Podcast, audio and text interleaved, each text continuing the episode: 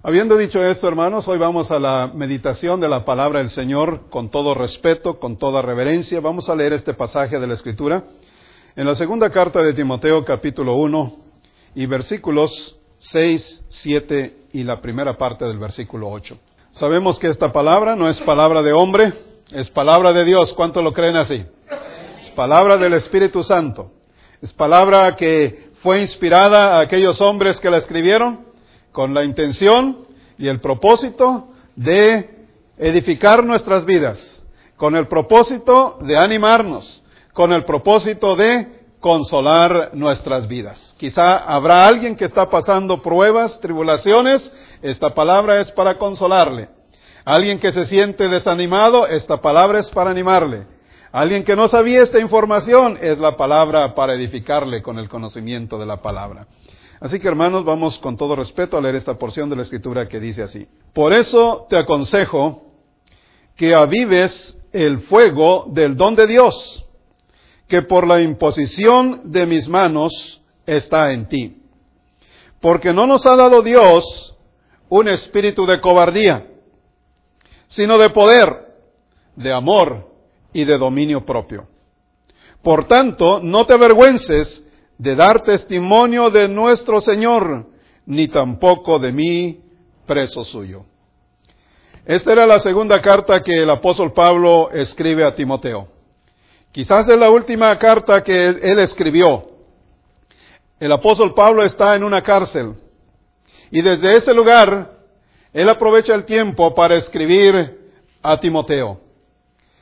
Él escribe esta carta y en el capítulo 4 dice que él ya está listo para morir. Pocas veces oímos de alguien que está listo para morir. Pero Pablo es una de las personas que dice el tiempo de mi partida está cercano. Yo ya estoy para ser sacrificado, dice él. Lo único que espero con mucha ansia es la corona eterna que Dios tiene preparado, no solamente para mí, sino para todos los que aman a Dios. Qué bonitas palabras de un hombre que ha vivido su vida al lado de Cristo. Un hombre que ha sacrificado todo lo que tiene para dedicar su vida, su tiempo, su energía, sus fuerzas, su dinero, sus bienes a la causa de Cristo. Pero ahora le escribe a Timoteo. Pablo le escribe a Timoteo y le menciona esta palabra muy importante. Yo te aconsejo, le dice, yo te aconsejo que avives ese fuego del don de Dios que está dentro de ti. La palabra avivar, hermanos. Vamos a hablar de esta palabra para que avives el fuego del don de Dios. La palabra avivar solamente significa como darle nueva vida, darle nuevos fuerzas, nuevos bríos. Significa atizarle al fogón, como a veces se escucha en algunos lugares. Atízale al fuego. Y eso es exactamente lo que Pablo le dice a Timoteo. Aviva ese fuego del don de Dios que está en ti. Y todos en algún momento de nuestras vidas, hermanos, sea que nuestra fe esté bien cimentada en Dios, sea que nuestra confianza está puesta en las promesas de Dios, sea que nuestra vida está totalmente comprometida a Dios, vamos a necesitar un momento donde hay que avivar ese fuego del don de Dios que está en nosotros. Timoteo enfrentaba varias cosas. Timoteo enfrentaba, por un lado, sus frecuentes enfermedades. Pablo le dice a Timoteo, miren lo que le dice Pablo a Timoteo, a causa de tus constantes enfermedades, tómate un trago de vino. Y algunos han de decir, ah, pues entonces estaba bien avivado el Timoteo con ese vino que se tomaba. No, estaba tratando de encontrar un poco de consuelo por la enfermedad que él padecía del estómago.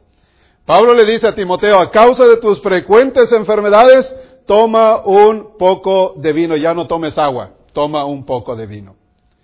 Y eso no es justificación para emborracharse. Eso no es justificación para decir, ahí está, el apóstol Pablo hasta le aconsejó a Timoteo que se tomara su vino. Era por causa de sus enfermedades, no por causa de su gusto, no por causa del placer. Había otras cosas que podían avivarlo a él espiritualmente hablando. El vino es eh, escarnecedor, dice la Biblia. El vino es embriagante. El vino es embrutecedor, también dice la Biblia. Así que no viene por allí el avivamiento de una persona. Algunos creen que tomando un poco de vino se van a sentir avivados. El que es tímido dice, ahora sí yo le puedo declarar a la muchacha que la quiero porque ahora ya anda unas copas eh, allí en su cuerpo. Eso no es cierto. A veces el vino embrutece más a la persona antes que lo haga una persona digna de imitar. Pero, pero Timoteo enfrentaba, hermanos, las enfermedades por un lado. Por otro lado, Timoteo enfrentaba su propia juventud.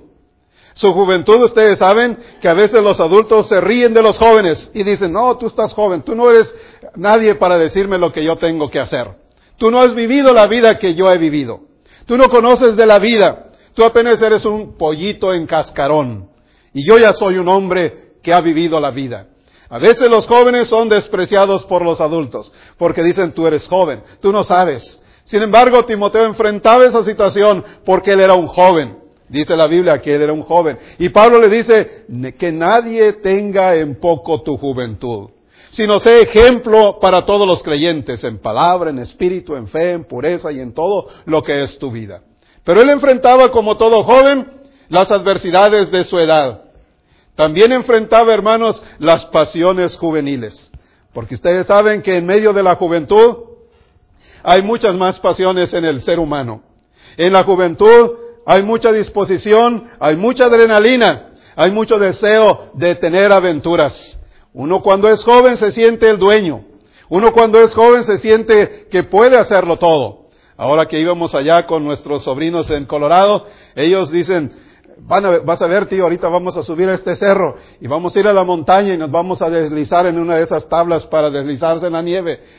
Y yo dije, bueno, me invitaron, pero no, yo eso ya no es para mí. Pero cuando uno es joven se siente que puede hacer todas las cosas, se siente que es dueño de todas las cosas. Sin embargo, hermanos, Timoteo en su juventud también enfrentaba las pasiones juveniles. Y Pablo le dice a Timoteo, huye de las pasiones juveniles, huye del amor al dinero, huye de la avaricia, huye de todas estas cosas que echan a perder la vida de, de los seres humanos. Huye de todas estas cosas. Así que Timoteo enfrentaba esta situación de la juventud, eh, enfrentaba la, la, situación de la enfermedad, enfrentaba la situación de las pasiones juveniles, enfrentaba el peligro por ser cristiano. Yo no sé cuáles son las adversidades que tú tengas, no sé cuáles son las adversidades que tú confrontes, pero es necesario, en medio de todas estas circunstancias, avivar el fuego del don de Dios que está en ti. ¿Acaso no se ha sentido usted alguna vez desanimado o desanimada? ¿Acaso no se ha sentido alguna vez como que ya no quiere seguir? ¿Acaso no se ha sentido alguna vez como que, pues si ellos no van, pues yo tampoco voy? Si ellos no lo hacen, pues yo tampoco lo hago. Si ellos no cooperan, yo tampoco coopero. ¿Acaso no se ha sentido alguna vez así? ¿O estoy mintiendo? Yo, lo digo por mí. Yo lo digo por mí porque a veces uno piensa, pues si todo el mundo lo está haciendo o no lo está haciendo, yo también voy a hacer lo mismo. Sin embargo, hermanos, es necesario, es necesario escuchar el consejo del Espíritu de Dios cuando Pablo le dice a Timoteo, te aconsejo que avives el fuego del don de Dios. ¿Cuáles son algunas maneras que Pablo le dice a Timoteo o cuáles son algunas maneras que la Biblia nos enseña para avivar ese fuego del Espíritu? Déjenme decirles, hermanos, que esta figura de avivar el fuego posiblemente viene de aquella historia del Antiguo Testamento, cuando los sacerdotes del pueblo de Israel necesitaban mantener el fuego encendido todo el tiempo. Vamos a leer esta pequeña historia acá en el libro de Levíticos, hermanos, para leer en el capítulo 6. Levítico es un libro del Antiguo Testamento, es el tercer libro de la Biblia, comenzando desde Génesis. El libro de Levíticos capítulo 6. Miren cómo Dios le da esta instrucción a los sacerdotes de aquel tiempo. Levíticos capítulo 6, versículo 9 en adelante, 9 al 13. Dice así la palabra del Señor. Esta es la ley para el holocausto. Este deberá estar sobre el fuego encendido del altar. Estoy leyendo el versículo 9, Levítico 6, 9. Bueno, comienza desde la orden que se le da a Aarón y a sus hijos, ¿verdad? la orden que Dios le da a Aarón y a sus hijos, y les dice, esta es la ley para el holocausto. Este deberá estar sobre el fuego encendido del altar y arder sobre el altar durante toda la noche y hasta el día siguiente. El sacerdote se pondrá su vestidura de lino y se cubrirá el cuerpo con sus calzoncillos de lino. Cuando el fuego haya consumido el holocausto, removerá del altar las cenizas y las echará junto al altar.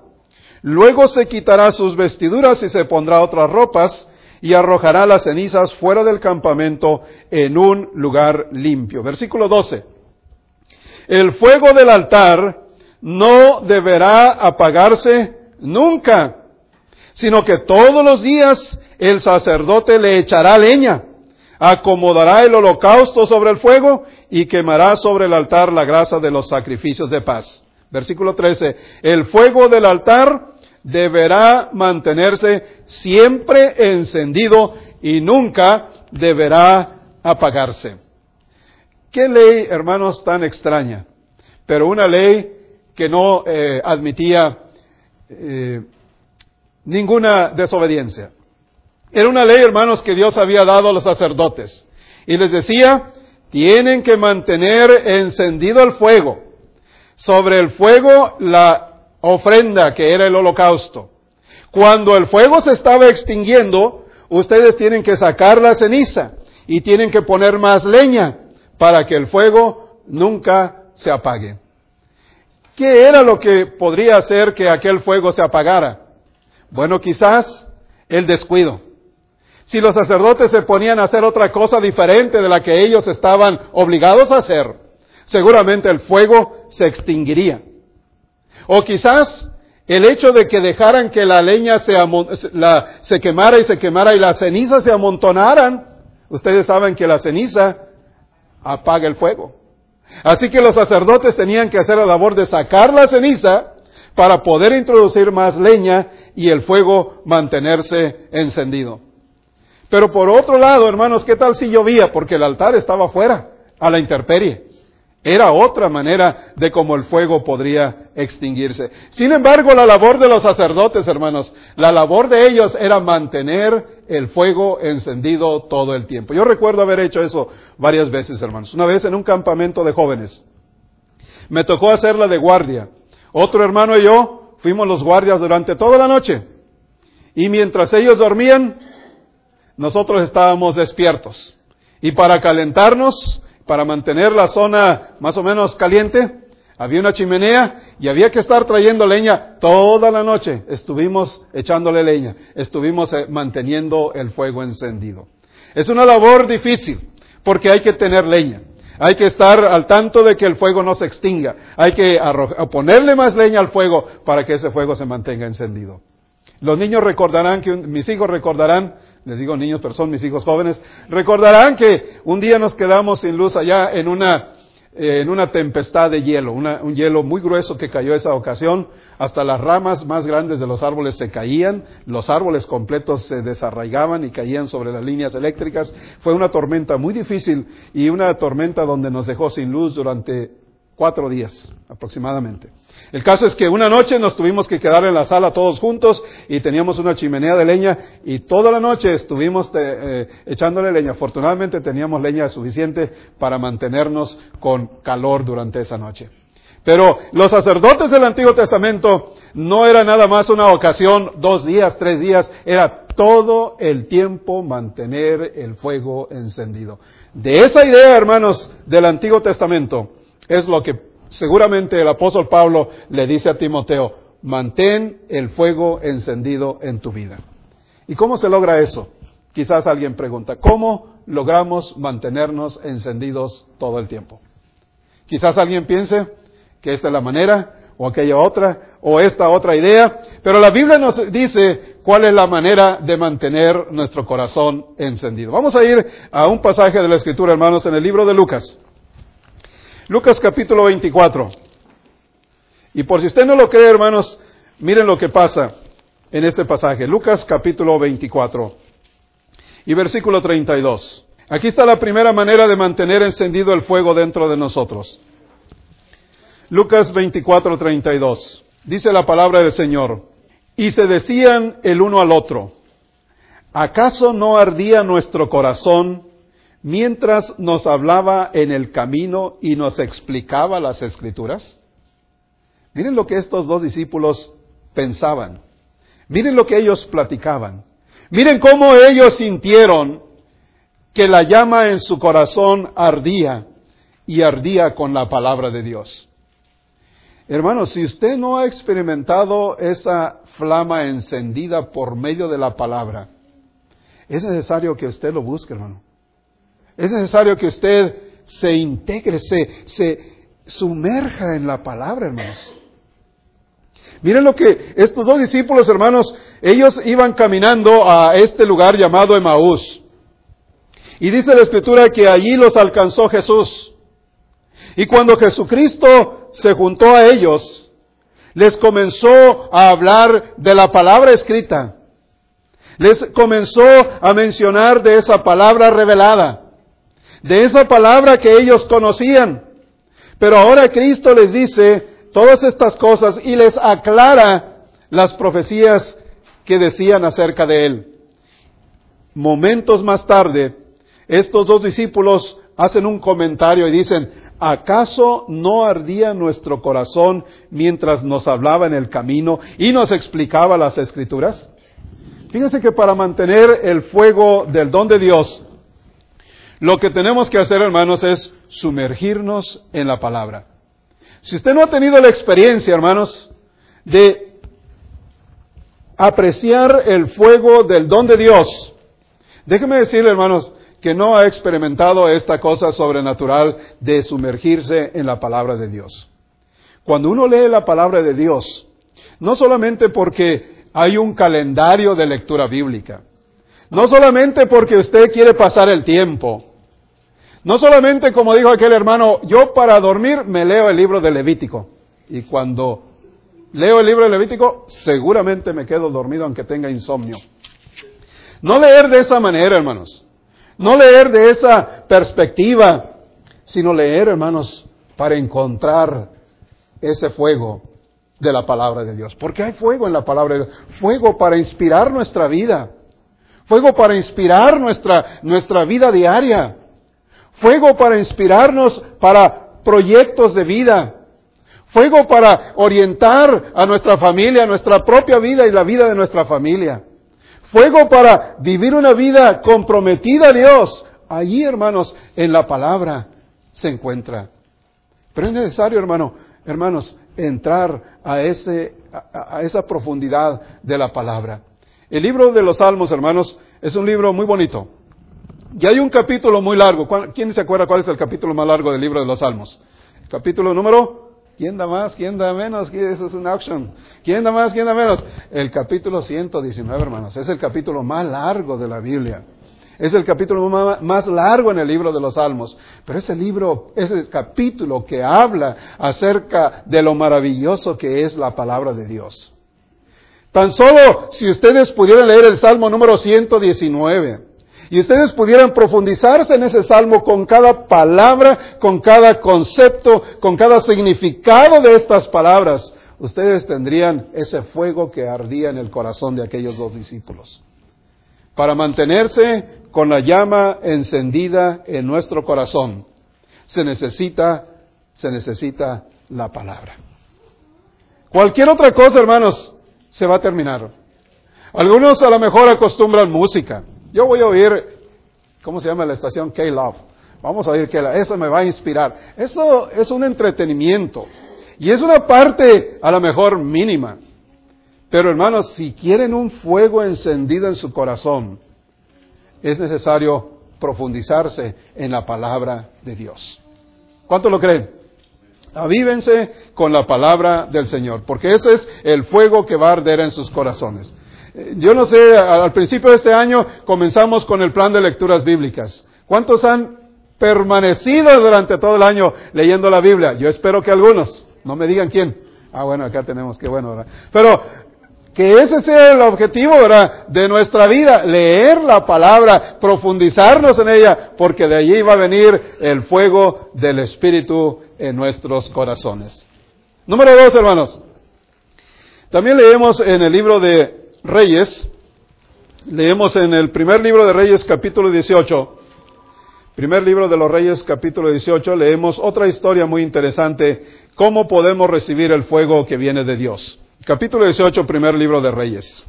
Quizás se acuerdan aquella ocasión cuando el profeta Elías desafió a los profetas falsos. ¿Cuántos se acuerdan de esa historia? El profeta Elías desafiando a los profetas falsos. Y vemos, hermanos, que al final de su desafío, al final de esa confrontación con los profetas falsos, vemos que el profeta Elías hizo una oración, una oración, hermanos, que trajo fuego de Dios. Miren, 1 Reyes capítulo 18, versículo 36. Cuando llegó el momento de ofrecer el sacrificio, Elías se acercó al altar y dijo, Señor Dios de Abraham, Dios de Isaac y de Jacob, demuestra hoy que tú eres el Dios de Israel y que yo soy tu siervo y que solamente hago lo que tú me has ordenado hacer. Respóndeme, Señor, respóndeme, que tu pueblo reconozca que tú, Señor, eres Dios y que tú harás que su corazón se vuelva a ti. Versículo 38. En ese momento, cayó fuego de parte del Señor y consumió el toro que allí se ofrecía y la leña y las piedras y hasta el polvo y aún secó el agua que inundaba la zanja. ¿Qué nos enseña esta historia, hermanos? Esta parte de la historia. Para mantener el fuego de Dios, para mantener encendida la llama en nuestro corazón, se necesita orar, orar y orar. Si no logramos ejercer ese, esa disciplina de la oración en nuestra vida, difícilmente, difícilmente la llama del don de Dios en nosotros se mantendrá encendida todo el tiempo. Por eso a veces andamos batallando en la vida espiritual, en la vida cristiana. Por eso a veces andamos con muchos eh, tambaleos en nuestra vida espiritual. Por eso a veces nuestra vida se detiene un poco. No logramos avanzar porque nos hace falta oración, hermanos. Yo quiero, hermanos, animarlos para que seamos hombres y mujeres de oración. No solamente a la hora de los alimentos, no solamente a la hora de las necesidades o a la hora de las crisis, no solamente en esos momentos debemos orar, sino hacerlo una disciplina en nuestra oración. Para desarrollar una disciplina en nosotros, a veces va a costar tiempo. Va a costar sacrificio. Va a requerir decisión firme de nosotros para desarrollar una disciplina espiritual como esta. Y eso es solamente una. ¿Qué tal si hablamos de todas las otras disciplinas espirituales que también nos ayudarán a mantenernos con el fuego encendido en nuestro corazón? Pero la oración, hermanos, es lo que va a mantener el fuego encendido en nuestro corazón. Una de las cosas ya vimos que la palabra es muy importante para avivar el fuego en nuestro corazón. Ahora vemos que cuando oramos como Elías oró, el Señor va a enviar fuego, pero fuego para edificarnos, para animarnos, para ayudarnos a prevalecer contra las diversas confrontaciones o adversidades de la vida. ¿Cuántos problemas tiene usted en su familia? ¿Cuántos problemas tiene en su trabajo?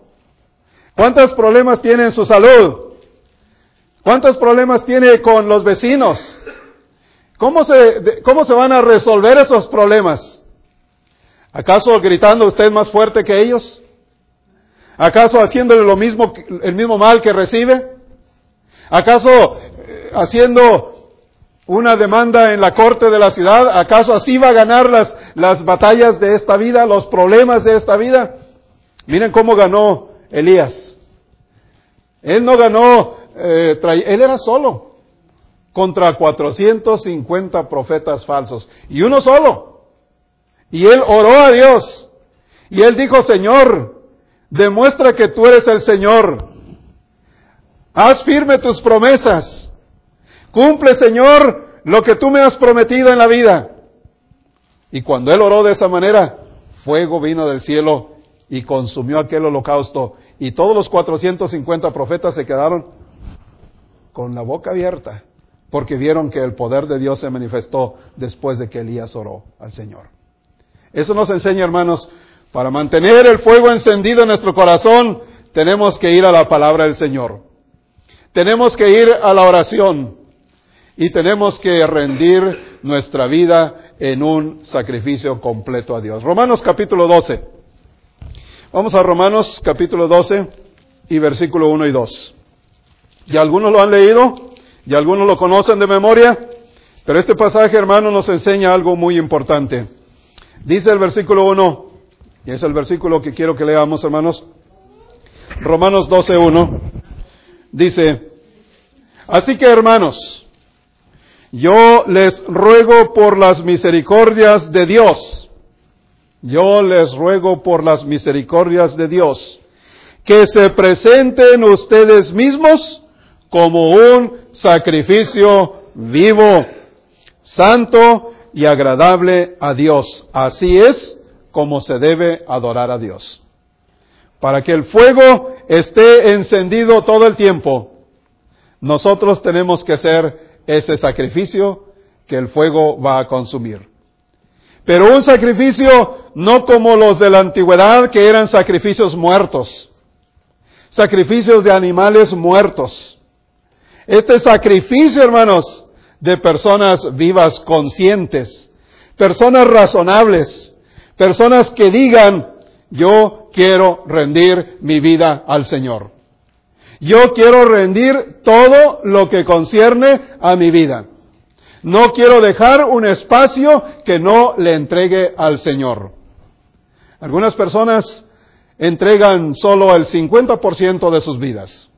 Ellos dicen, bueno, yo cumplo con ir a la iglesia, yo cumplo con leer la Biblia, yo cumplo con orar allí en la reunión, yo dispongo mi contribución cada semana y la doy, pero cuando yo estoy en mi trabajo es otro ambiente. Yo allí con mi trabajo es otro ambiente diferente. Yo hablo como mis trabajadores para que ellos me entiendan. Hablo el lenguaje de ellos para que me entiendan. Yo les compro sus six-pack para que trabajen mejor mis empleados. Eso no puede ser. Eso no puede ser. Tenemos que entregar el 100% de nuestra vida. No el 75%, no el 98%, no el 99% de nuestra vida, sino el 100% de nuestra vida. No podemos vivir dos vidas diferentes al mismo tiempo. Dijo Cristo, porque amarás más a uno y aborrecerás al otro. No podemos vivir una vida doble. Cuando vimos esta mañana la historia de Loida y de Eunice, creo que todos notamos una cosa muy importante en estas dos mujeres. Había en ellas una fe no fingida. Había en ellas una vida auténtica de entrega y de servicio a Dios. Ellas eran un sacrificio vivo aceptable a Dios. La única objeción que puede haber en un sacrificio vivo, miren, miren la diferencia. En el Antiguo Testamento se ofrecían animales muertos sobre el altar. Y pobres animalitos llegaban al altar muertos. Y no podían bajarse de allí, porque ya estaban muertos.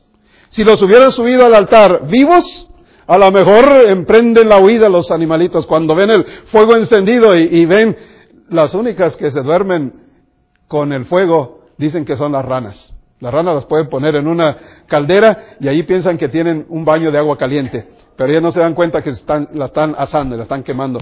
Pero en un altar del Antiguo Testamento, ahí estaban los animales muertos y no podían bajarse, no podían huir, tenían que quemarse allí porque estaban muertos. Sin embargo, el apóstol Pablo dice acá en Romanos 12.1 que nosotros, hermanos, debemos subirnos al altar personalmente. Debemos de escalar el altar y entregar nuestra vida allí en un sacrificio vivo.